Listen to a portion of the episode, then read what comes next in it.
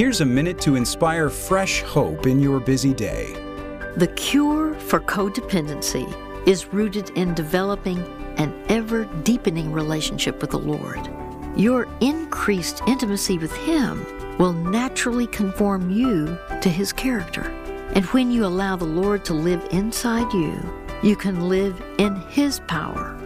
Because Christ was not codependent, you have His power to not be codependent.